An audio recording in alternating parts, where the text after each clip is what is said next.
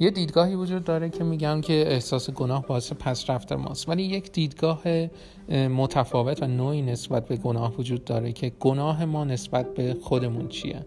یعنی گناه رو به دو نوع تقسیم می‌کند. دو گناهی که به دیگری نسبت به دیگری احساس می‌کنیم. آره این گناه باعث پس رفت ماست و باعث جلوگیری از پیش رفتن ماست. ولی احساس گناهی که نسبت به خودمون داریم اتفاقا یک نقشه یک نشانه که می‌تونیم ما دنبالش کنیم و کارهایی انجام بدیم که واقعا مین اساسی ماست. یعنی یعنی, یعنی چی؟ بهش بعضا میگن عذاب وجدان. یا من یا اگزیستانسیالیستا وجودگراها میگن احساس گناه نسبت به خود.